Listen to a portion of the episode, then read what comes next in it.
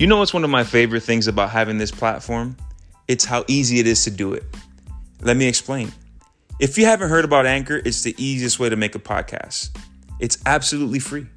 You know, when I first started this podcast, I was worried, I was frustrated. I thought I would need a lot of capital to get started. But on the contrary, using Anchor was absolutely free. There's creation tools that allow you to record and edit your podcast right from your phone or even your computer. The great thing is that Anchor will also go ahead and distribute your podcast for you, so it can be heard on Spotify, Apple Podcasts, and many more outlets. One of my favorite parts is that you can make money from your podcast.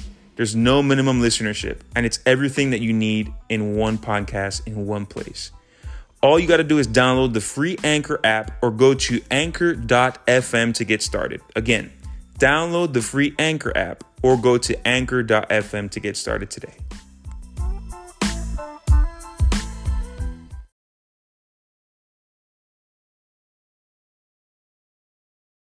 Welcome to the merge, everybody. Uh, this is Geo once again. Glad to have you guys join us. Today, I wanted to go a little bit different and uh, talk a little bit about sports. So, for those of you that have been begging me, pleading for us to talk about sports, today's your your lucky day. So, I have my boy Anthony joining us. Um, if you've seen us, um, our first few episodes, he was on there with us, and I'm glad to have you on again, my man. Yeah, bro. We're gonna talk NBA playoffs today, dude. So a lot of NBA stuff. a it lot of wasn't that. sports in general. It's more NBA specific. Mhm. So we got to let the people know, like right off the bat, NBA is what we're talking Yeah. about now, because that's Yeah. the biggest thing. not NFL, not That'll be a different podcast. Yeah, that'll be another day. Another day. But but we have the fever, man. We have the the playoffs are going on as we speak. So man, wh- wh- what have you noticed so far from these games, dude? The games have been really entertaining, really high scoring too, and obviously us growing up playing basketball and like understanding the different eye levels, Mhm. right, of playing in different gyms. You always had that one gym that you would never miss at because there's the walls a little bit closer and you have a little bit better depth perception. What I've been seeing is that shooters are not missing in the bubble. And it's because you're not in these 20, 25,000 person arenas that all of a sudden the depth perception that you have from the corner, from the top of the key, from the elbow, like you see better on the court. The sight lines are so much better. And, and we're looking at it even just here with, with Miami with Duncan Robinson. Jesus. Like, dude hasn't missed. And when you get elite shooters that are the best in the world and their ability to just zone in and be like, oh, there's not 20,000 people here that I have to like, like almost like shield my eyes from Mhm. to be able to shoot, it changed the game. So the offense has been incredible.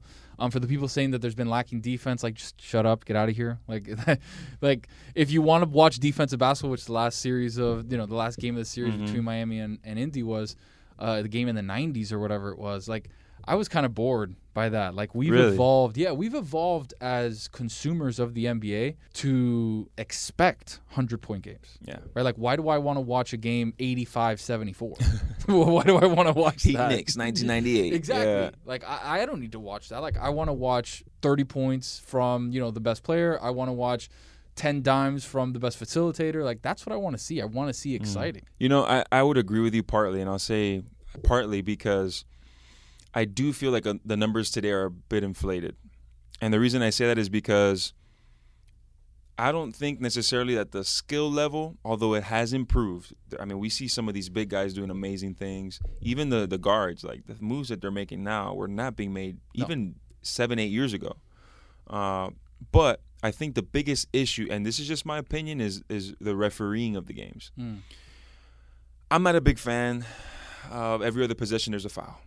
There's there's like these little tic tac fouls that are being called.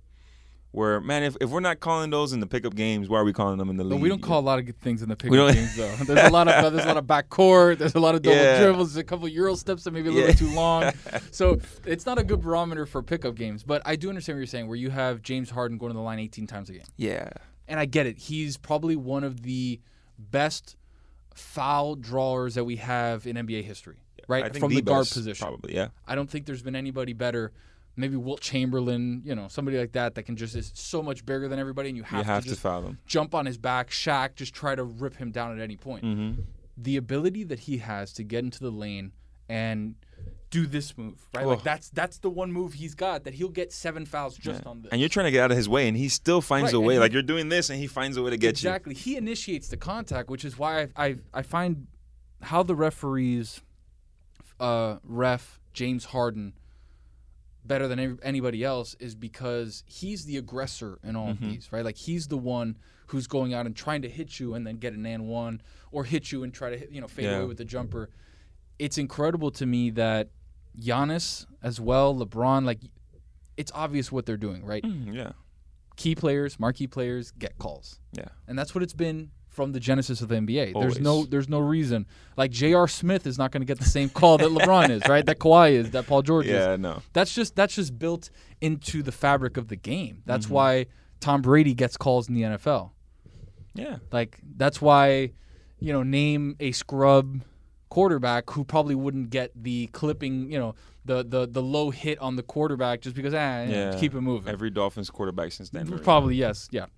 That's probably true. But the refing, the refing has been an interesting, an interesting case study Mhm. because when you look at what, um, just what's going on in the bubble and how much offense is being played. Like Yeah. we've seen games, Nuggets and Jazz has been an amazing series, and we'll get to that series in a little bit. Yeah. Yeah. Yeah. But the amount of points that are being scored in those games. Like it's high flying action. So if Mhm. you're a referee, and I don't know if you've ever refed before. Have Oh, you? yeah, yeah. You have okay. So I've I've never actually put on a whistle, put on the zebra footlocker outfit, and gone Mhm. out and done something. Mhm. So I've only screamed at refs Yeah. at the JCC, at different places, in college, you know, high school, college, whatever. But to me, when you have so much offense, right, and and the game is so up tempo and fast paced, it's difficult to try and sit and Very get different. every call right. You know, Mhm. like you you've ref before. At what level? high school. Okay, so at high school, and the game is fast. But Right, like- fast. Yeah. It's it's interesting, and and you can attest to this too. Like Mhm. when you go from playing middle school basketball to high school basketball, it is lightning. Oh quick. yeah. Yeah. Like, it's a different world. The moment you step in as a freshman versus the time you leave high school as a senior, the game shifts completely. Because when you're a freshman, you're like, these guys are men, and I don't know if I can be here playing, right? But then by the time that you get to be a senior, you're looking around saying, oh, you know what? Like the game has slowed down a lot. Mhm. So imagine ratcheting that up times infinity and watching the best players on the planet play and, and having to know that, okay, Russell Westbrook or James Harden or whomever is going to drive Yeah. down the lane, and I got to be open 50 times a game to make sure that he's getting the right calls and I- stuff. It's not just that too. I mean, yeah, that, to your point, point, hundred percent. Like the speed of the game is so hard to judge. But I'm not. I, I don't want to put it all on the refs because there's a rule book. Like Mm. they're just trying to make sure that they're doing their job adequately. They're just trying to make sure, okay, these are the new rules, like that freedom of movement thing where you can't even touch the guy now. Right. Um, they're just trying to do their job, you know. So I, I don't really fault them for that. But there's a few guys I won't say their names. that I just I know I know when I'm gonna watch uh, this guy ref one of my team's games. You know I love the Heat. I already know. Okay, we're gonna be in foul trouble in the first quarter. Right. It's gonna be a tough game, and usually it happens that way. Uh, but yeah, like you said, the speed of the game nowadays is just so much faster. Like we're, we're seeing, uh, we'll, let's start talking about Denver and Utah. The emergence of, of both guys, Jamal Murray and God. Donovan Mitchell, like they they were always great, but now I think they're reaching that superstar status. Rule book or not, like these guys are just putting up points. The moves that these guys are making, like, and it's not that the def- the defense is bad. You have world class defenders, the best defenders in the world, playing defense.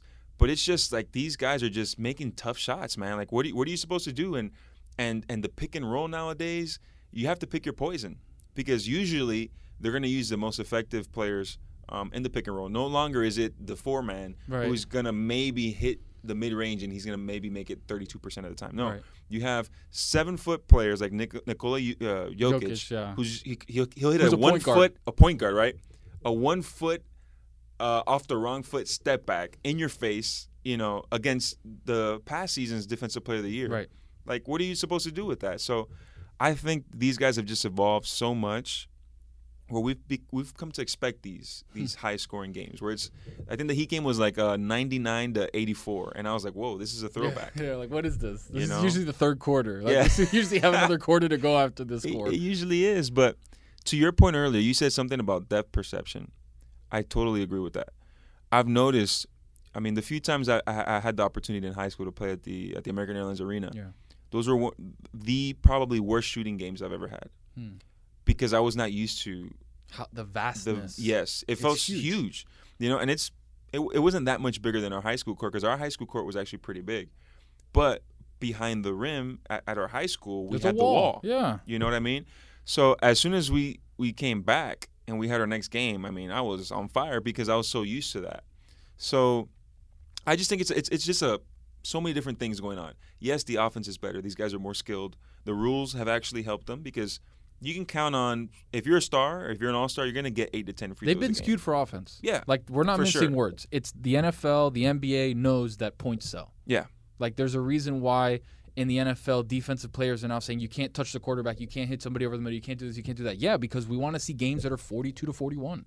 we don't want to see 10-3 games, Mm-hmm. right? The consumer doesn't want to see that. The consumer doesn't want to see 75-62 uh, with 3 minutes left in the game. Like we don't want to see that. We want to see dunks. We want to see as close to the All-Star game as we can, but a lot more competition Yeah. right? And I, I hate people that say, "Oh, I don't want to watch the All Star game. It's no defense." Who cares? You're watching guys at the top of their craft being able to just do whatever they want. Yeah. They can go up and slam it. Nobody's playing defense. That's great. I don't care. I want to watch it. But that fourth quarter though. The fourth quarter, all of a sudden the clamps turn on, and then you see the, the best players in the world do what they do best. But it's for, uh, it's a game for our entertainment. Why does Yeah. everything have to be defense, stakes? We have to make sure that we're getting stops. Like, stop it. Those are the purists. That's Yeah. those are the old people. Yeah. Let's be real. Those are the old people Yeah. because the the next generation is watching the NBA as an entertainment value, right? I feel like fans of the 70s, 80s, 90s, 2000s were there because their team. Mm. Now we're we've evolved from team to star power. Yeah. Right? I want to see what Kawhi does. I want to see what Jokic and Jamal Murray are doing. Like I want to see Spider Mitchell. I want to see Kyrie, KD, Steph Curry. Like that's what I want to see. Yeah. Like for for as for as much, you know, as people gave them crap, I loved watching the Warriors. Yeah. To me, watching the Warriors Beautiful basketball. was some of the best basketball that I've ever seen, and that's Mm-hmm. us talking about the big three and seeing them up, you know, close and personal here in Miami. Yeah. But for me, um, and you play basketball with me, like my thing is shooting. So like the technique, the the footwork, the stuff that Klay Thompson does off a screen, the the way that Steph Curry can just get a shot at any point and have everything squared up, that to me was fascinating. So I love watching the technical aspects of basketball and making it fun. Like I don't want to see defense. Yeah. I mean, defense to me doesn't do anything. I do. I, I still want to see defense. Like when my team is getting their behinds like kicked. I mean, yeah, I want them to lock down and clamp up. But it, to to your point, so true. Uh, although I will forever, you know, I have I worked for the Heat. I have my rings. I enjoyed those four years like like never before. But those Warriors teams, it was just different Mm-hmm. because we had to grind to get our points because we really didn't have. I mean, we had shooters. Basketball was different too, though. But it was different. It was a different like the only guys that were shooting were like the specialists. You know, Shane Battier, Ray Allen, Mike Miller. uh, Rashard Lewis, Mike Miller. They- Like LeBron and Wade, really, unless they were hot, they were not gonna let it fly. Like now, you see LeBron putting up six to eight threes a game. The game was totally different. From but deep, too. From yeah, like from the logo. But um, we see the Warriors, and they had a down year because of injuries. But they're gonna come back. Oh, for sure. they have- they and have- they've got a top five. and they pick have or a top two five pick pick. or whatever it is. So, Draymond, you got uh, Steph, you got Klay, you got uh, Wiggins, who's don't sleep on this guy. Mm-hmm. Yeah. He was a, he was a top pick for a reason. Um, all these cats with a with a young guy coming in, I mean, they're gonna be a problem next year. Of course. Of And course. the way that they just play, it's so free flowing, so beautiful. I love that style of play. So So getting getting back to Denver and, and Utah. Yeah. Um, Jamal Murray is turning into a certified star. yeah, I don't I don't think I've ever seen a game where somebody who has been flying under the radar for so low come onto the scene in, in a playoff series like this and just be like, "Hey, I'm here and I'm scoring 40, 50 points in a, in a Mhm. game and you can't stop me." Like Yeah. game it was the game before the shutdown and I and I have a lot of thoughts on the on the boycotts and stuff which we'll get to in a 2nd mm-hmm. Um what was it? Game 5 when they when they cuz it was 3-1 three one Game game, five. Game five. He he took over he he had 26 points in a matter of like 10 minutes, and he looked easy. and it looked effortless. Yeah. And obviously, he's got a lot of good players around him, and Jokic is probably the best complementary player in the NBA. I I don't so. I don't know if there's anybody that has such a rounded skill set for the size that he does. Right? Yeah. If he was if he was and he's slimmed down, but if he Mhm. was 20 or 30 pounds lighter, Oof. are we talking about Jokic being a Giannis mold guy that is Oh. that big that can do everything? not in not in the Not same in the same vein, mold, but I know what you mean. I know but you know what I mean. he fits on every, any team you put him on, he'll fit. he's a guy that has the offensive, you know, skill set to fit other people Yeah. around him. And and Jamal Murray for me, like, it's always been like, okay, like he's good. I know he's good, but he's really taken the next step to. Oh yeah. This guy can get buckets on anybody, and he showed it. You know, Yeah. defensive player of the year, Rudy Gobert. It doesn't matter. Like, here's a reverse layup. You're gonna try to block it. I'm gonna go reverse. He ain't gonna Like, do nothing with that. Yeah. Spider Mitchell. Here's a one-two step back that I'm Yeah. gonna hit from from 17 feet away, fading away, and it's good. It's like Leave it. Yeah. He, he's just. you know, like and Yeah. and and again, Donovan Mitchell on the other side, another guy who's really coming into his own. And Mhm. and a couple years ago when he had that whole thing versus Ben Simmons for Rookie of the Year, like oh I'm the real Rookie of the Year, no it's Yeah. Ben Simmons, whatever. Um, he was good, and then last year he just kind of had that sophomore slump and, and a down year. But this year, like, it just goes to show you the NBA's in good hands Oh yeah. when this generation of LeBron and you know Kawhi and Paul George, like that, that era moves on, we're gonna have a lot of nice players because, you know, it always takes, it always takes something to break through, right? Mhm. The generational ceiling Mm-hmm. of LeBron has the crown and you know it's his league. Yeah. Who's that next player to come up and and it be their league? It's gonna be Giannis, right? Like Yeah. I, I don't it- think for- yeah, it's Giannis. I don't think it's there's anybody else that No. can do that. No. But when you look around the league, Jayson Tatum, Giannis, Jamal Murray, Donovan Mitchell, and I'm missing guys because Oh there's, yeah. a, there's, a ton of other there's guys. a ton of them. but that to me has been one of the most exciting series to watch in Mhm. in these playoffs, just because the the matchup of two young Yeah. potential stars. We haven't really seen that in a Right, series lately. Right. Well, like, what's the last one that you've seen and you've looked at and been like, wow, Young guys. I love this matchup between two guys that in the next 10 years are going to be running the league. Man, I, I can't even think of it. Like two Right? young cats. Like usually you'll see like the older guy and then the younger guy. Like we saw that with D Wade. Mhm. You know that 05 playoffs where he, everyone knew he was good. He was a sophomore, but he just took over. But again, he was going against established teams already. Right. Um, I'm, if we're going young guy against young guy, I can't recall You know? because Like- usually young guys don't make it so quick. Right. You know what I mean? Like Doncic. I mean, he's going against two established guys, and, and that guy. I mean, let's get let's now. get to Doncic for a second yeah, man, because like when when they when they got him, when the Mavericks got him, I was like, okay, this is a team that has the power structure and the longevity with Dirk to mhm. make European guys work Yeah. in the system. Because how many times have we seen European guys go to other teams and not really find their footing and be the dominant players that they were either in Europe or they could have been here in the NBA? And watching Doncic, I, I knew from the jump he was a can't miss. Just the way that he was able to be a pro at such a Yeah. young level in the second best league in the world, yeah, right? In, the Spanish Spain. league. Yeah. There is no other league that's better than that league other than the NBA Mm-hmm. for him to be at 13. Like, remember what we were doing Yeah. at 13 because we were playing basketball together. We're just trying to make it a varsity at, at, in eighth grade or something Like, like, that. He was winning championships against grown ass men that are our age back then, right? that, yeah. 29, 30 years old, and this is a kid 15 years old giving you buckets. So Doncic to me was was the second coming of a Yeah. Larry Bird, of a you know a throwback player that can really do everything. Yeah. I love watching him play. Like he- there What- is nobody more exciting than him. I, I would agree with that. I think he's the most exciting player to watch, and I'll tell you a few things. I always knew he was going to be good. People would, would always look at his stats in Spain, and I never I never go by the European stats Right. because it's a different style of play.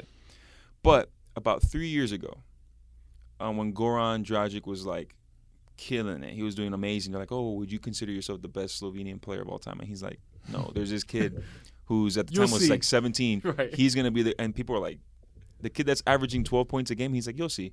So three years ago, I already ha- I was I've been watching his stuff, and I I, I started noticing like his game. It was different. Mm-hmm. He wasn't the fastest.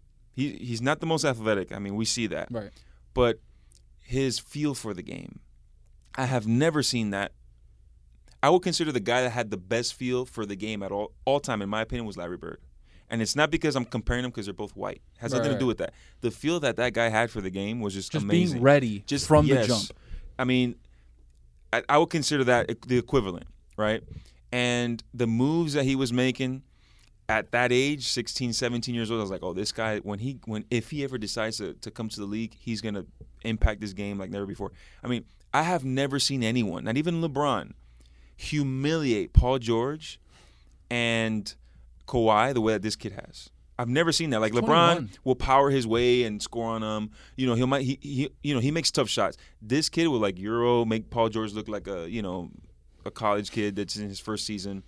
He, like he's doing things to Kawhi. Yes, he's using a screen sometimes and getting away, but he's doing things humiliating world class players that I've never seen before.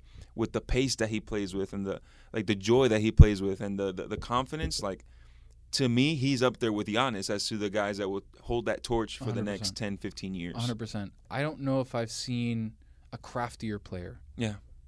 that young, right? Like Mhm. when you think of crafty, my number one crafty player is James Harden.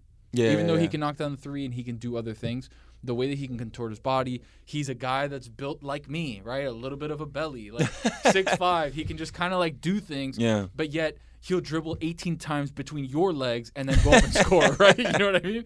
So Yeah. you're sitting there saying, uh, how does this guy do it? He comes from the same mold of the Paul Pierce, Mm. of the James Harden, of the guys that don't look like they're supposed to be in the NBA, but they're giving but then all of a sudden cross you up and hit a J, and you're like, well, wasn't expecting that, right? and I love watching Luka because he is the personification of what we feel that an average guy would look like in the NBA, Mhm. right? He's just six eight. Yeah. He happens to be much bigger and much better than everybody else. Yeah. But if you were to put a guy who looks like an average Joe, Yeah. it's Luka. Yeah. He sits out there. He's kind of normal build. He's not super shredded. He's not this guy that's like a, a No. huge guy that's just gonna do everything. Yeah. He's a normal dude, and that's why I love watching normal guys with dad bods just be better than everybody. Who who's your all-time dad bod player, man? it was Jokic. Jokic. But now he's yeah, now he now he's Um, uh he's got the sexy slim going on. Uh, James Harden, Paul Pierce, um, guys that I grew up watching. Like Paul Pierce influenced my game a lot. yeah. because he was somebody that I saw as something that I wanted to be because I knew I wasn't the fastest. I knew Mhm. it wasn't this. I knew it wasn't that. But I knew how to get to spots before other people. Yeah. Whether that be with the spin move, whether it be with an in and out, whether it be with I'm gonna pump fake you, get you up, and I'm gonna go under. Whether it be I'm just gonna pull up higher than you because I can do it quicker. Yeah. Like he he influenced my game. So, and then he kind of looked like just an average guy. Yeah. Like like that to me is like I'd say power ranking of dad bod scorers and dad bod athletes. Um, Paul Pierce, Yeah. James Harden, Luka Doncic, Luka. And Jokic rounding out the I have a sleeper in there, bro. okay. Now I'm counting his his uh, international stats as well, because if we're going international, he's a Hall of Famer. Arvydas Sabonis. Yeah. But he had like the he had like the post Soviet era he had like the post Soviet era dad who Yeah. was an immigrant into the United States and was like really tough on his kids. Yeah. That's what Really Arvydas. Sabonis looks like. like he looks He's at the report card, and he's like, mm, not enough. chest hair, cigarette, Yeah. like uh, this is not good, right? Post Soviet era, like that's what I think of when I think of Arvydas Post Soviet. Sabonis. That's a, that that's perfect. I couldn't have said that better myself, man. He's he's definitely one of those guys. Um, I can't think of anyone Peja else. though. Stojakovic, another guy who's Peja, kind of later in his years, like when he was with the the, the Mavs. Yeah, he he can get you buckets though. Dirk Nowitzki. Dirk, Dirk, yeah, his whole career. Dirk is Dirk, kind of bod. average looking guy. Yeah. Tim Duncan, never really a He never ripped. Tim Duncan's another one, the best power forward of all time. Timmy Hardaway with the Heat, dad bod. Really, Yeah, I think so. really. I I have I've seen pictures of him. He was pretty shredded those Yeah. first few years. Later I'm saying, on, I'm saying like when he started getting hurt. Something. Yeah, okay, okay. I'm saying 2001, Yeah, when he was two, getting hurt.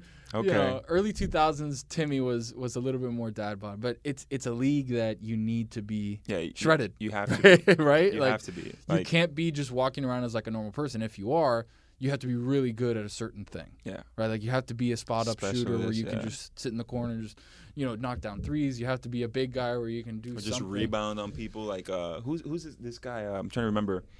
Uh, you remember Corliss Williamson? Yeah, He was one of those six seven undersized dad bod, I would say. But nobody like on the offensive boards, like that guy was a monster.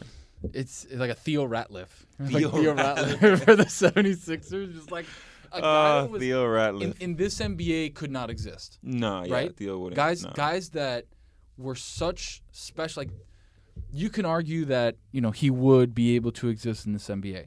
Dennis Rodman, I think so. he would be able Yeah, to. I think so. But that's just because he's the best at what he did, probably of all time. Yeah.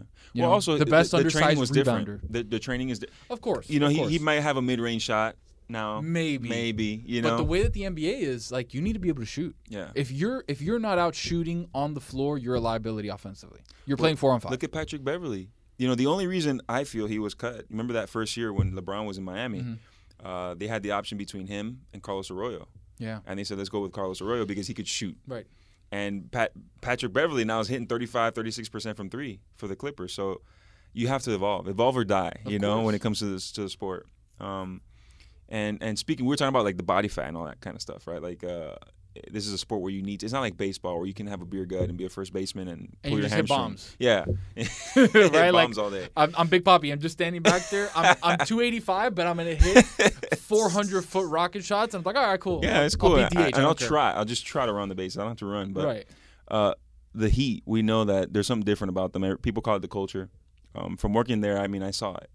Uh, I've heard stories of Pat Riley literally. Uh, like I don't know if you heard, ever, you remember Todd Day. You remember Todd Day? Um, he literally in the middle of the contract, like he just traded him, like he's because he wasn't working hard and different things like that. I've heard of guys being at eight percent body fat, which is amazing for the average human being, but guys were literally being sat because they're- that's not low enough. That their standards are a little bit higher, and we see that with these guys. Like these guys are some dogs. Like not other than Jimmy and Dragic because he's been an all star. Now Bam is getting Yeah. known. These guys are just killing people. They're tenacious. We saw. I didn't expect it, and this is my team. I didn't expect them to sweep Indiana like that. Right. What are some things that you've been noticing about them, man? It's it's crazy because this is, and we've talked about it on, diff- with different people that that I'm in tune with. Um, this has been one of the best passing teams in the NBA and, and in Heat history. Like Yeah. I think it was game, I think it was game one or two. Um, I think game one Game one, yeah. where the passing was just boom, next pass, next pass, open man, open man, shot. And it's like, well, there were six passes before we had a Mhm. shot. And what's the thing that we always talk about? Whether you're a coach, whether you play pickup, you know, Move don't it. move the ball. Don't not one shot and go. And Mhm. what their specialty is, and it's becoming, is being able to find the open man and make the extra pass. Yeah. Right? Like that's that's a big thing in the NBA. Is if you get an open shot, more than likely it's going to go in. Yeah. The key is just getting more open shots than the next guy. Mhm. And when you're the Miami Heat and you're able to dump, you know, into Bam, all of a sudden he kicks back out, Nunn to somebody else, Herro to somebody else, drive baseline, Dragic out to Duncan Robinson, and the defense is nowhere to be found. It's easy for him to just go up and shoot. And like that's one of the things that I've seen, at least in the series against Indiana, is that their ball movement was incredible. Yeah. They don't have a team that is going to wow you with star power, right? No. Jimmy, Dragic, Bam now to a certain degree, but there's no um okay, like I say this hesitantly. Yeah. There's no alpha male dog that's going to win you a game on that team in my opinion. You mean like that's just gonna go ahead and get you buckets? It's not Kawhi Leonard. There is No, not a, yeah. there is not a Luka Doncic. There is not a James Harden. There is not somebody offensively that's going to say, "Don't worry, 2 minutes left, give me the ball. I'm going to score 8 straight points and we're going to win this game." Jimmy used to be that way Jimmy Jimmy did that, He used right? to Like do- he yeah. did that in game 2 or 3. with free throws though. Right. But I that's the one thing that I see missing from this Heat team. The way that they make up with it is that they're a collective better, right? Like Duncan Robinson, Tyler Hughes come to his zone in this Mm-hmm. Um, was hitting big shots late in games. Yeah. Where all of a sudden you see him dribbling, and you're like, okay, what is he gonna do? That he kid. pulls up, hits a, a dagger jump shot, and you're like, okay, Those the little scoop right yeah, hand layup. dude, that was nice. You The- know, like- these um, I'll tell you what though, these guys that are like, for example, we talked earlier about Jamal Murray. We talked about uh, Spider Mitchell. This is really their fourth year. Yeah. Because those three or four months of quarantine, they really got to work on their game, and that's what I see with Tyler. Is this is really his second year, his second go around, and when you have that confidence, um, w- w- with, and that's what I like about the Heat, where he's a rookie, but they're giving him that confidence. I, it reminds me of like D Wade, um, his rookie year, where it's like, yeah, we have Lamar Odom, yeah, we have Caron Butler, but you know what? Like, there's something special Like this about guy's you. good, right? There's something special about you. Let's cultivate that. And you talked about earlier Dallas as well, of how they really cultivate their European players. Right. When you have somebody that has, that confides in you and believes in you, that really just shoots your confidence level Oh, up. sure. And that's why we're seeing like this kid when the game's getting tight, he's just going meandering around the screen and doing a step back where you're like, what the like Yeah. normally you'd be like, who is this guy? Like where you bench him. Right. But he's making those shots and it's because of that confidence and and when you breed that, like come right, on now. right. It, it allows you to be the best, you know, version of yourself. Yeah. And I think that's where the Heat have an interesting advantage is that, and th- again, to not to sound cliche, but they play as a team. Yeah. Right. This is a team that, because of the deficit of that one true alpha male superstar that they have that can just take the game over and, and do what he wants, Mm-hmm. they have to revert back to okay, we need to play as a team because if we don't, we're in trouble. Yeah. Right. Like we need to have Bam doing what he does. We need to have Ty, uh, Tyler Herro doing what he does. We need Duncan Robinson Mm-hmm. for as much as a guy who is, is, an afterthought, Mhm. right? Throughout his entire career, is a guy that spaces the floor the best probably in the NBA right now. Uh, oh yeah. I don't know if there's anybody better. no nobody. No spacing the floor. No, No. nobody. Like like the way that he's able to hit open shots, hit contested shots, and spread the floor and play like almost a two two man Yeah. game. Like it's it's really changed the dynamic of what the Heat can do. And I'm gonna be interested. Obviously, you know Milwaukee's gonna get through through uh, the Yeah, Magic. Yeah, yeah, yeah. I'm interested to see what what he can do against the length that Milwaukee has, the defensive uh, energy that Milwaukee Mhm. brings. Because to me, they're probably the, the best defensive team in the NBA. For as much size as they have, as much length as they have, Giannis by himself covers half the court. You know what I mean? I would say this though, Ant. Like, yes, against any other team, the only team in the East that scares me as a Heat fan is Boston, and I'll tell you why. We Hmm. don't match well against them. We don't match up well against them.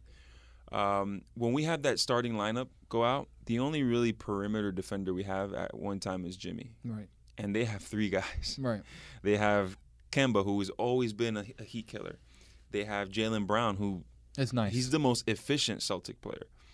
You have Gordon Hayward. Well, now he's out Now with he's the out, injury, right. but you have uh, T- Jayson Tatum, Tatum, who that kid is amazing. Marcus Smart too, who's a dog. I mean, I'm like- not worried about him on offense, but on defense. But on defense, right? You're talking just just saying yeah, defensively. yeah. Defensively, he's he's he's a pest. right. He's I think he's the best on-ball defender in the NBA. Better than Patrick Beverley. Yes, because Patrick Really? Beverley's a lot of rah rah. He And- is, but and that also works to his advantage. But he's a, he's a bit older now too. He's a bit older now too. So maybe three years ago, I'd say a diff- give you a different answer. But uh, Marcus Smart just does so much off the ball as well, like his communication. And he's a little bit bigger than Patrick Beverley too. But the Heat, that that's the only team that scares me. I think we I think we have the edge on Toronto, um, and I think we also would have the edge on Milwaukee, because you give you give Spo you give Spo you give Spo some time to, to, to, to and we the it hasn't this is not not a new thing. The past three seasons we've given them some issues. yeah, but it's different in a seven game series. Oh, 100 percent. Right, like- 100 percent. the the the uh the 76ers of old Yeah. gave the Heat problems. The Brooklyn Nets of old had- gave the Heat though. problems. They did, Yeah. but they gave the Heat problems Yeah. in the regular season Yeah. enough for their fan base to say, you know what, we could take down the big three, no big deal. And I feel like that's what the Heat fan has in the back of their mind, like Cocky we're Heat good. fan. We're cocky Heat fans back. Cocky You know what? fan. Bam can neutralize Giannis. Who else is there? Brook Lopez? Ah, who cares? Duncan Robinson will take him on the three, and you don't have to worry about it. Even though Khris Middleton's a problem, Yeah. Oh, even though Bledsoe is a problem, like there's guys that are really good on that team, and they're a very deep team. Like I'll tell you this. there's a reason, Geo. There's Yeah. a reason why they're the number Oh, one overall seed. There's a reason sure. why they're a historically good defensive team. Like Yes. Budenholzer's an amazing coach. There's a reason. There's a reason. no 100. percent But to me, they're the 09 2010 Cleveland Cavaliers. That's what they are to me. They're the 09 2010 Cleveland Cavaliers. Same framework, great coach, similar records, similar style of play, but in the playoffs, teams can hone in on that. Mm. And the reason I say that I think that he can take them is because I feel like there's another level Jimmy hasn't gotten to as a Heat player yet. And I do think something's up with him. Like if you look at the way he used to score before and the way he's scoring now, it's completely different. He's getting to the line at the highest percentage of anyone, like with the percentage of their points. But he's just not.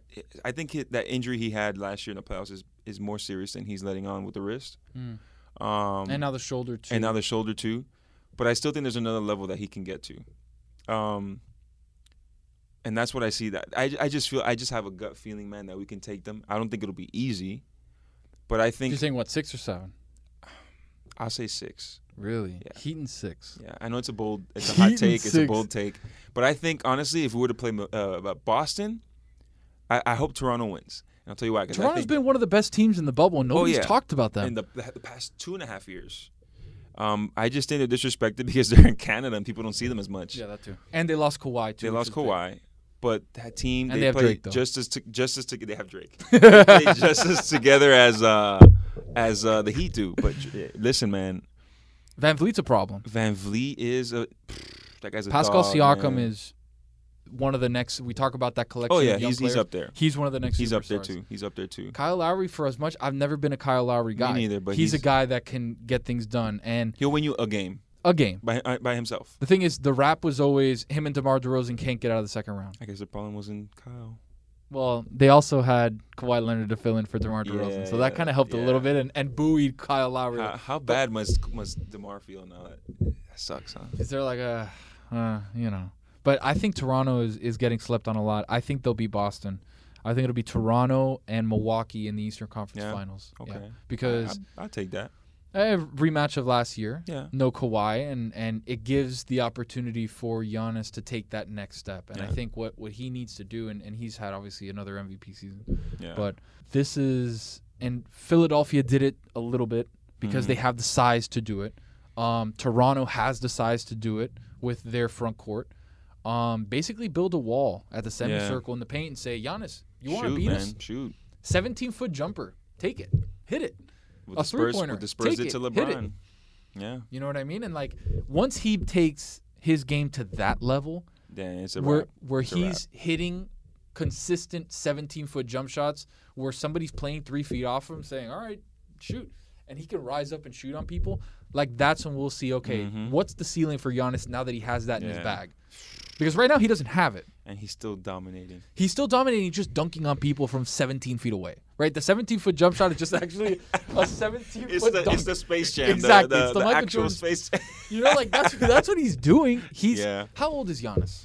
Twenty six, I think now. Twenty six. Like It's crazy. like he still has 10 years because Yeah. LeBron's what Thirty five now. Wow. 35 turning 36 like he still has 10 years of prime to Mhm. be okay Yeah. if i can develop a jump shot i could be one of the best players Dude, of all time just because nobody's ever seen a seven foot freak like this speaking of jump shots, when is Ben Simmons gonna shoot, man? i'm tired of hearing ben simmons i'm, I'm tired tired. of Aren't you right? i'm tired of hearing I, Like- I, I hate that he got hurt um, i think he's he's a really good player but i'm tired of hearing about him being able to Tall shoot. Rondo. Like Tall I, Rondo. I'm, I'm done. Like when he when he came out of Australia and TLSU, I thought he was going to be the next coming of LeBron, Dude, he right? was he was. dominating in college. It was like, oh my God, this guy. We've never seen anybody like this since LeBron. yeah. And then all of a sudden, you get to the NBA, and you can't shoot. And we knew the mo was he can't shoot, right? He's going to try to take everything to the basket. Mm-hmm. He's got that lefty thing, so he can get to the basket at different angles, It's been four, four or five years now. bro. Like at what point Yeah. do you get a jump shot? And if you're never going to get a jump shot, fine. But the problem is, this NBA, you need a jump shot to be successful. Not even a jump shot, but just shoot the ball. Like, I want to see a floater from him or, or a fadeaway or something. Something like different. it doesn't have to be a long range or even a mid range. Just get close to. You know what I mean? Like if you're averaging, if you're supposed to be an all star or a superstar and you're averaging nine shots a game, like I haven't, I find issues with that. It's 2020. Yeah, Like your point guard needs to score. yeah, he needs to. Yeah. Think of think of Damian Lillard. Think of Damian Lillard taking nine shots. We haven't talked about him by In the the way. first quarter, think about Damian Lillard taking nine shots for a game. You would say they cut off both of his arms, and he Yeah. still got nine shots up. Yeah, Think about it, like he threw it off his head. he did something, and he Yeah, got nine yeah. shots up, but they cut his arms off at halftime. Yeah. Like he can't do anything. like that's what we're seeing with Ben Simmons. Like they they put together Hinkie and everybody put put a, a blueprint in place to have a team that could be successful for ten years. Mhm. Embiid was a good pick. He's he's Embiid. He He's gonna get hurt. He he's just gonna needs to be, be in better bit of a shape. That's all that's missing. He just needs to be in better shape. He needs to be somewhere else. Yeah, Miami. Maybe. yeah, we'll Um, see. But with him, uh, with Ben Simmons, like that's a core that can work. The problem Yeah. is both of them seem to. I don't. I don't know if it's they don't like each other. To be honest, like I, I don't know, and I'm speculating recklessly, yeah, right? yeah. I don't know if it's that they don't like each other. I don't know if it's they don't they don't mix well together. I will say this: when you have a point guard that is predominantly getting his points in the paint, Yeah, and then you have a big that predominantly gets his points in the paint, not a good fit. there's no there's not enough paint for everybody. And then that's turned and what you want is your point guard to be able to say okay Mhm. i'm going to go out and take jumpers from 17 feet and back into the three point line and your big says all right i'm going to be here and i'm going to work the, the high elbow. I'm going to work the low block. The problem is with philly is that they've gone opposite. Yeah. ben simmons says i'm going to take it into the hoop and Embiid's like, I'm going to take threes now. Is that okay with everybody? Cool? All right, Yeah. perfect. I'm going to go shoot 14 threes a game. Like, that's where the divergence in Philly has gone. That's why Brett Brown's not there anymore. Listen, last year they had a great shot. They had the shooters. Um, They were a couple bounces away from. being maybe in the finals. Right. You know, and I think they would have they would have give Golden State a nice run. But again, when you don't have shooting, they didn't bring any of their shooters back. JJ Redick, how do you not bring JJ Redick back? Only a top ten shooter of all time. Like, You how do you know, not like, bring that guy you- back? There, there's a lot of mistakes Yeah. that, that Philly did, which is what what put them in the predicament to Yeah. be swept. You know, Yeah. and, and And, obviously, and they lose to Boston all the time. right. So let's go out west. Uh, the West has been really intriguing. Um, even Portland sneaking into the playoffs, which I didn't think was going to happen, but Damian Lillard said, like, just get on my team back. on his back, yeah. Like, I've never seen a guy under six two or six two or, or under or shorter than that just take over like that. Like Iverson, yes, mm-hmm. he would do it, but not like this. And what I mean by not like this is just just pulling up from everywhere. Dame will get you 11 assists. He'll get you nine rebounds. AI was more of like, let me get you some buckets Right, right. and put my life on the line. Eric but Snow's gonna give you the assist. Eric Snow will get you. Yeah, Eric Snow will take care of everything. Theo Eric Ratliff will get the rebounds. Keith Van Horn will sit on the bench. Yeah, Mutombo will get the blocks, but like Lillard is just on a on another level. Unfortunately, it sucks to see him get hurt. But what, what like what are you seeing out west, man? What do you, what do you think about the Western Conference? It's it's obviously Battle of LA, Yeah, right? Like I, I don't know if, as much as we talked up Jazz Nuggets, they're not ready. nah, The Mavericks basically punted on the season. They're done. yeah, Right? They started boycotting early. yeah. the night before they got beat by Well, uh, 75 Porzingis, points. Porzingis now also. por- meniscus tear. He's gonna be out for the for the rest of the he's thing. a new trainer, man. He's, he's the thing is, and and I'm not gonna spend too much long too much longer on his specific thing. Mhm. He could be a Giannis type player where Oh, we yeah. look at him and be like, this is a guy that is incredible, right? Yeah. Like the Knicks nailed that draft pick. The problem Mhm. is when you're that frame, you're susceptible to a lot of stuff that people that are smaller and built different aren't. Right? And that's just that's just anatomy. That's that's anatomy, yes, but it's also I have an issue with NBA players that are getting non-contact injuries and are training with someone that's a trainer. As you know, that's what I do for Right. a living. We can't avoid freak injuries. Damian Lillard, Derrick Rose. Derrick Rose, f- freak injuries. Well, Derrick Rose, a few of them could have been avoided, in my opinion. The first the first ACL tear that when he went up and he kind of like buckled or whatever, Yeah. which is what led to everything else. Exactly. I do feel like if you if there's a contact injury, like Damian Lillard with the finger, um, Somebody getting rolled up on. Oladipo right. stepping on someone's ankle. Those are things that okay. But if you have a non-contact injury where you're just like you're literally jumping up and you land on both feet and something buckles, I think that's something wrong with your training. I really do feel like these guys should be doing better research on who their trainers are and what these trainers like their history, like making sure okay, this guy, this guy got you know he has these clients.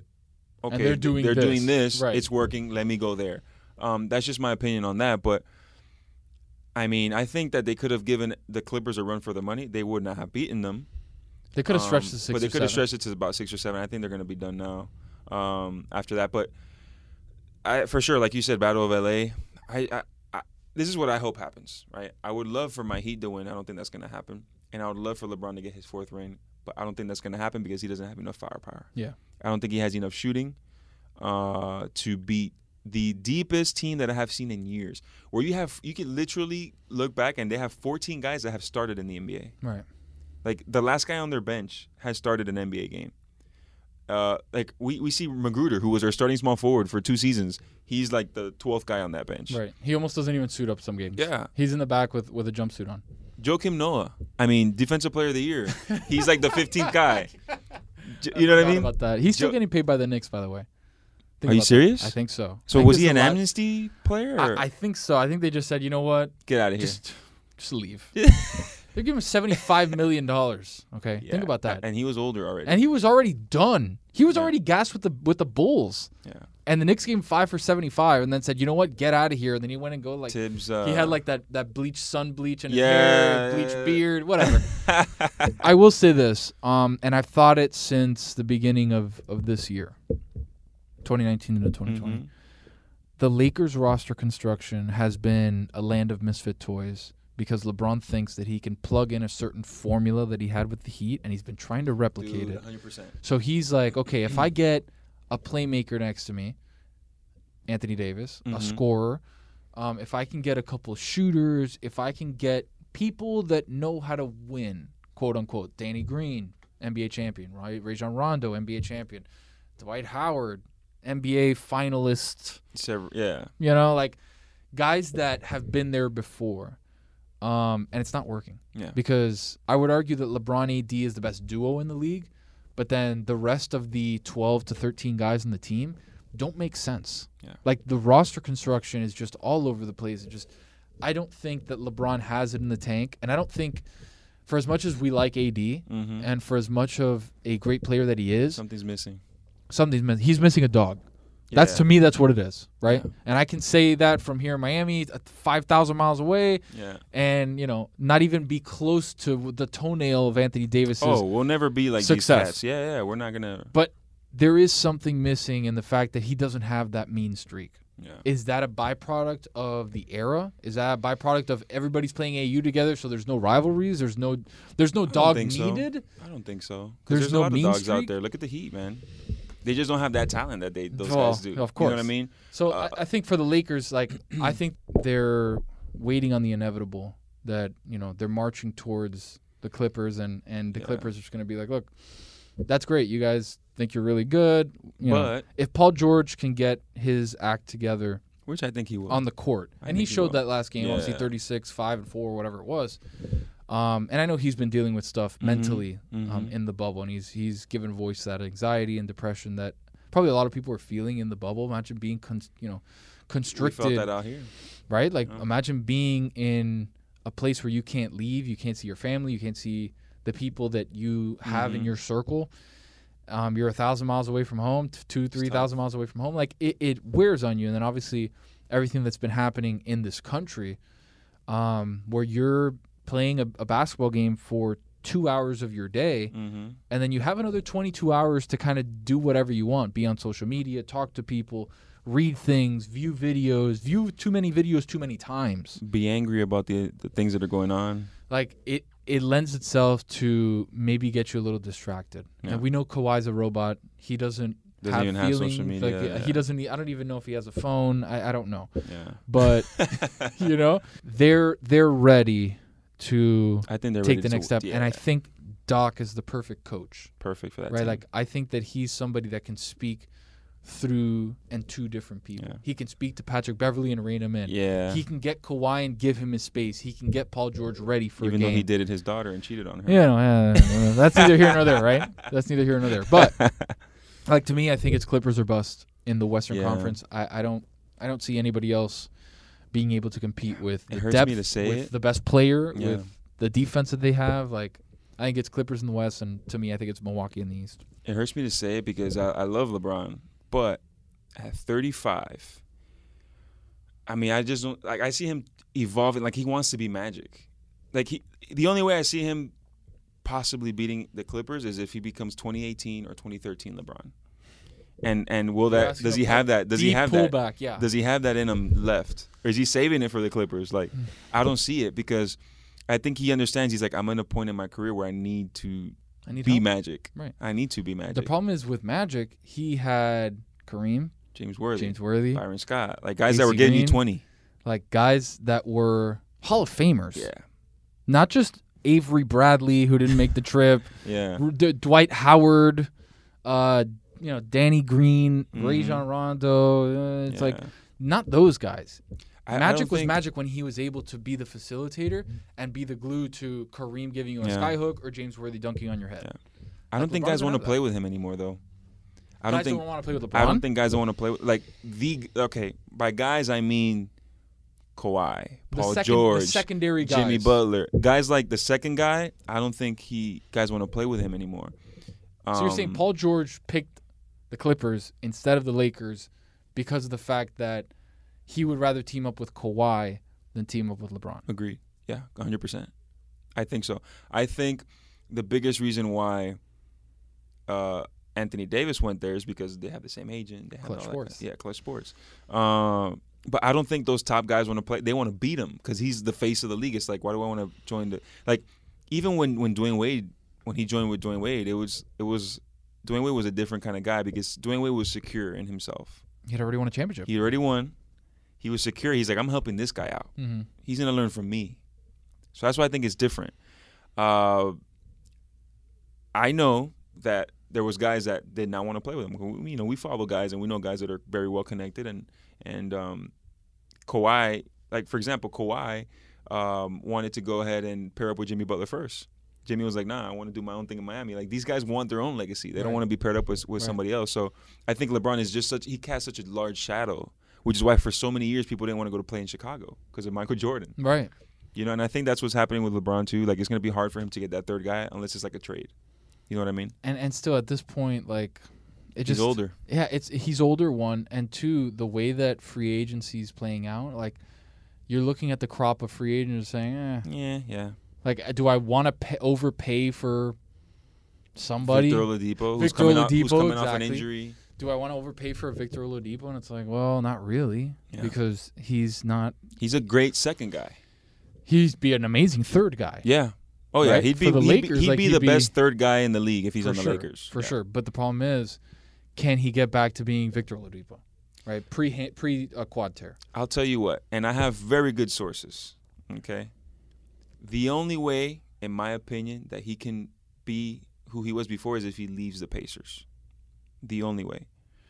Good Um, chances of that. I think that'll happen. The only way I can't say why. I know why, but I'd be I'd be very irresponsible for me to say as to why. I'll tell you after. but I know that the only way he'll return to who he was before is if he leaves the Pacers. That's the only way. And he will. I, I think the writing's on the wall, especially you know Nate McMillan being unjustly Leaving, yeah. Not leaving, fired straight up. Let's Get talk about that before. Yeah, let's talk about that, man. After 14 days, you know, you get an extension. 14 days later, you end up fired. The only thing that that tells me is that something happened between him and the front office. Yeah. I don't know if getting swept with your best player not being there, Yeah. right? Sabonis. Yeah. With your second best player, a shell of himself. Mm-hmm. with a guy that was okay and then all of a sudden the bubble became, you know, Mr. Bubble and TJ mm-hmm. Warren. Yeah. He he that was another roster that just doesn't make sense. I actually, I actually, you know what? I like their roster. Really? I really like their roster, and I'll tell you why. You got Brogdon who can switch between the one and the two. He's amazing. Did we Brogdon. did we forget about Brogdon? Cuz I for, I totally forgot about Brogdon in Indiana. 100% forgot I, about I didn't him. forget about him because he's always been nice. And then I, was think- like, "Oh damn. no, That's right. He he. I- Brogdon." the the thing is that I think we forgot about him because he wasn't on the Milwaukee anymore, which they've been winning Right. every year. But you have a nice guy that can shuffle between the one and the two. You have Oladipo, who's a proven All Star.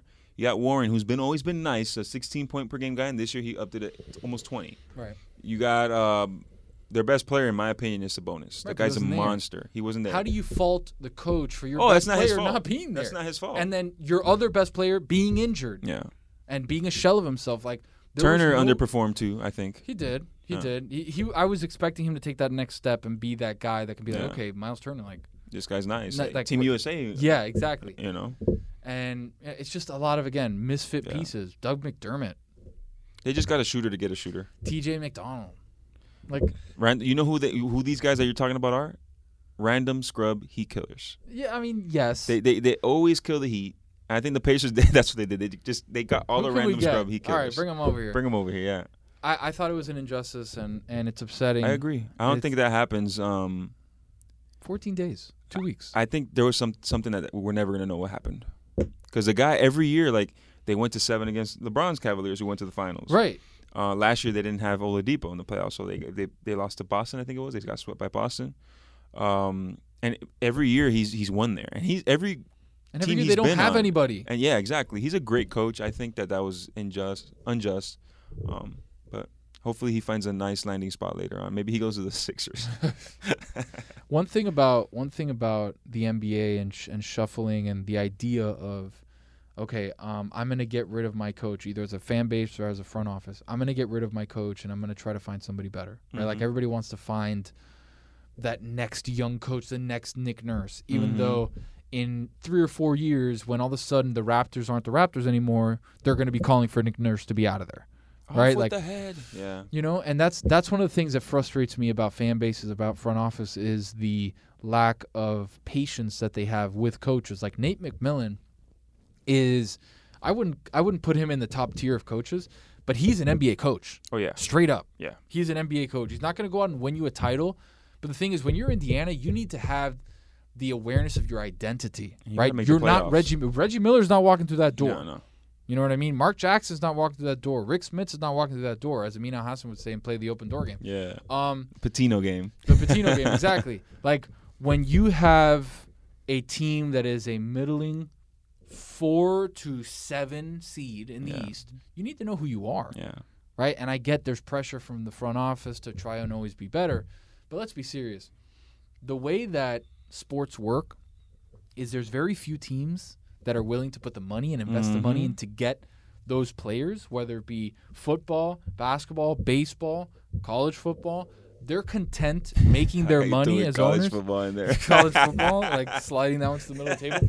Um, they're content with just being good enough. Yeah. The Tennessee Titans, the Houston Texans, they're good with being eight and eight. Just make the playoffs. That, Maybe win a division. Yeah. Maybe not. Not unless you draft deal. someone, that's the only way you're gonna. The Marlins are okay being bad. Right? Like the way that the redistribution is in the MLB, they're Mhm. getting money for being bad. Yeah. yeah. Their operating costs are such where they don't pay a salary to get better players, but then they get money on the back end from the MLB Mhm. because of TV deals, because of redistribution of money.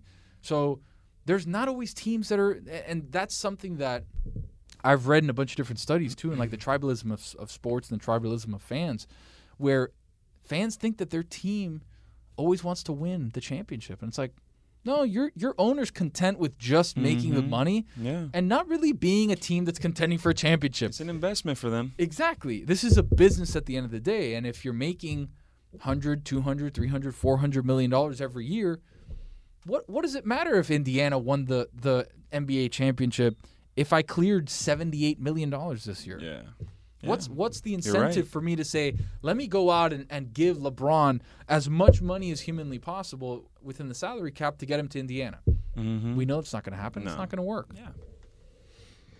I mean that, that that's when it comes to those middling teams. At the end of the day, you have to build what you can with what you have, Right. and pray that you can get. You can't. You can't hope for a free agent to get there and be that missing piece, but you can try to draft somebody. They had him.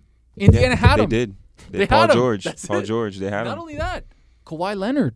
Remember, they traded Kawhi Leonard. They did for George Hill. For George Hill, and Like- listen, they had their. They, they were close. they. They were close, but LeBron said no, no, no.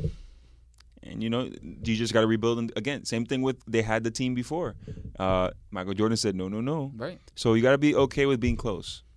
And if you're not, then you, I guess you got to find another team. Um, we skated from it long enough. Yeah, let's let's get to it. So The boycott. the boycott, yeah, man. So I, I want to touch upon that first. When the guys decided that they were not going to play, I was totally fine with it, and I'll tell you why. As a Hispanic African American, we have been marginalized for a very long, very long time, for forever, really. And um, at the end of the day, I don't think that not playing um, really did a huge difference but I think not having a plan going forward will make a huge difference. Because we saw in other sports, we had, we saw in soccer, we saw in baseball, they also did the same thing. They decided to boycott. But I think, but I think what what now is going to happen is it brought awareness to what needs to change. And this year has been a lot about that. It's been a lot about change. And I think that now going forward, because these players put pressure and said, "Listen, I appreciate that you guys said you're going to pledge 300 million dollars over the next 10 years. That's nice, but you guys have money. You have the resources. We don't just need the money we need actual change to happen. We don't need a nice little program where you just throw money and get a tax write off. No, we need you guys to go in. Let's work on certain things that need that need to happen. Um, let's let's do scholarship funds for the kids. Let's go ahead and do. Um, let's get into legislation. Let's do things that really people have not talked about or maybe wanted to put it under the rug. Right. So I I was okay. I was sad because I was like, man, the possibility of not having basketball again sucks because I love this sport Mhm. and it's been part of my life as far back as I can remember. But I understand, I understood the cause, and I do feel that if you're gonna do that, though, you have to understand. Okay, if we're gonna boycott, we're gonna boycott, but we might have a lockout next year. You're not gonna get the same money that you got, so you have to be okay with the ruins CBA, repercussions. right. Okay, you can't just say, "Oh, we're gonna do this," and not expect there to be repercussions. There's gonna be repercussions, good or bad. I'm glad that they decided to go play because now they're gonna continue to have that platform.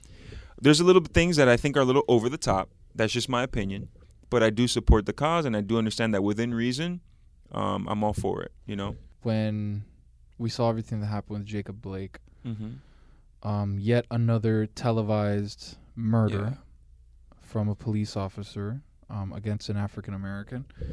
Um, I think it was the straw that broke the camel's back. Yeah.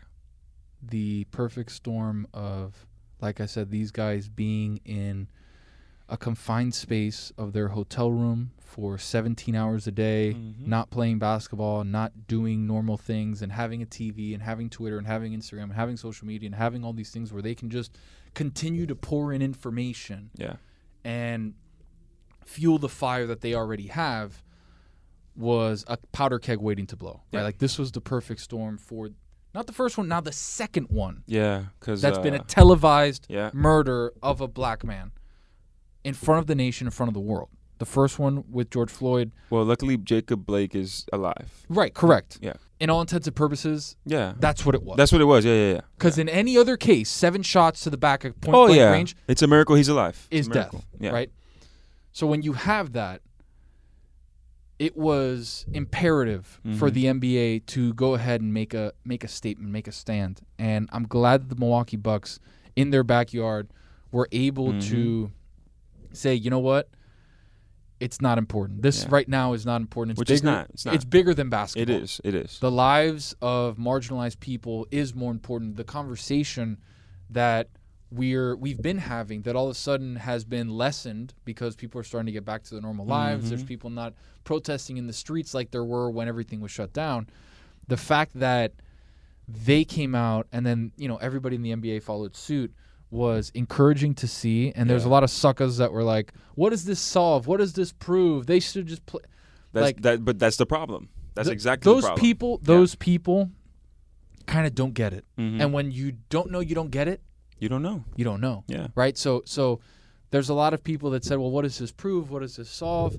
And it solves exactly what we're seeing now is that when the NBA decides that they want to make a stand and make a message, the world stops. Mm-hmm. Fox News keeps talking about it in a one way. CNN talks about it in another way. Uh, you're getting the president of the United States commenting on it, Yeah. right? Like this has tentacles in everything. Everything. So when they decide to do this, it was something where okay, let's let's stop and talk about it now, right? Conversation is the first point of action, Mm-hmm. right? You have to figure out that there's a problem. Okay, let's talk about what we do to solve it.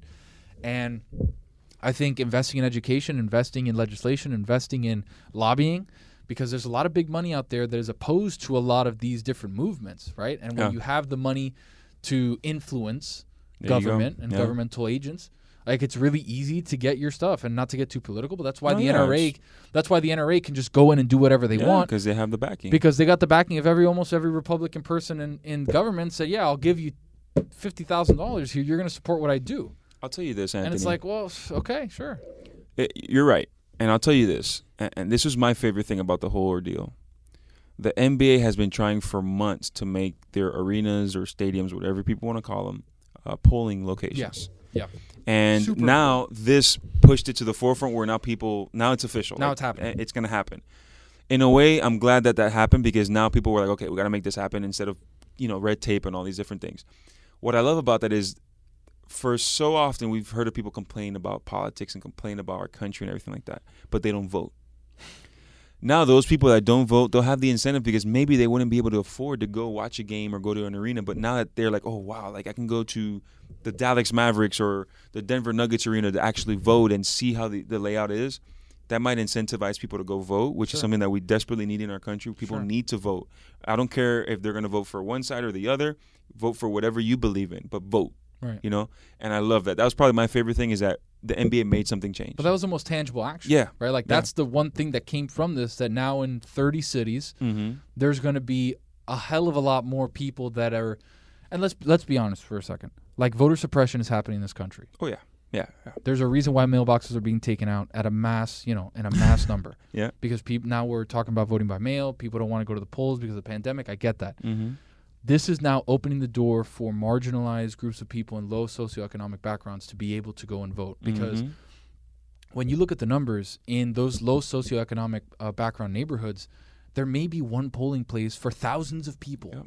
And all of a sudden, November 3rd comes And how are you supposed to vote when the line is from here down to Mary Brickell, Mm-hmm. right? There's there's a thousand people in line, and you're gonna wait in the Miami sun for four hours to, Yeah. to, to press a couple buttons. People say, no, I'm not gonna do that. Yeah, I'm, gonna gonna rather go. Yeah. home. Yeah. And that's how the powers that be suppress voting, right? Like Mhm. we don't go around saying, no, you can't vote, you can't vote, you can't vote. Yeah. What we do is just make it harder for you. It's not intentional, but it is. But it is right. So now when you open AAA, think about the the neighborhood surrounding yeah, the AAA, downtown, overtown, downtown, Overtown, Liberty City, like all of those different places now have a place where Yeah. they can go, and they can stand in line and make their voice heard. Right.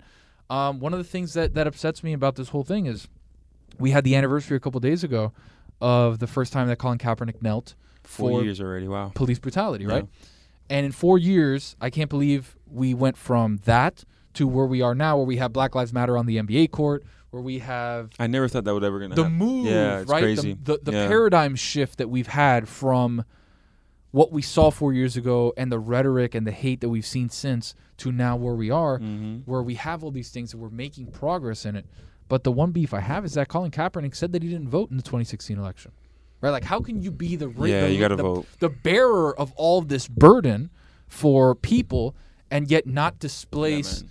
Like like not display the the civic duty that you have to vote one way or the other. Even if it's a write-in vote, even Right, even, even if, if you, you write vote in, yourself. yeah, vote for yourself, do something. But that's that's Right? That's Like- the whole thing. Like if you're gonna firmly believe in something and stand for it, take action. Right. 100%. and that's that's that's and we'll wrap things up now but what what what I want and the purpose of this podcast I know we talked about a lot about sports but at the end of the day uh, it's that you know take action whether it be pursuit of a dream whether it be pursuit of uh, you know business uh, helping someone. You know I'm proud to say that this week actually yesterday my wife and I uh, we went ahead and we uh, donated 50 ba- backpacks and school supplies to an elementary school in Allapattah nice. you know? And i don't say that to like pat myself on the back but i say that because we're taking action and i'm proud of that that we're taking action. And whether it be with a dream whether it be with helping someone whatever the case may be that's what i want everyone that's watching this today take action man uh, go vote uh, pursue your dreams if you like that girl ask her out or vice versa um, whatever it is that you guys want to do go for it and um, man my brother Always, man. thank you so much for being bro. on Of course, we course. definitely got to keep doing these. Um, I appreciate you guys for tuning in again. Anthony, just tell everybody where they can find you on social yeah, media. Um, you can find me on social media at AC underscore underscore 305. We're doing a lot of cool stuff um, on the LeBatard show. Um, we're doing a lot of cool stuff with Mystery Crate, which is a spin off podcast on LeBatard and Friends Network.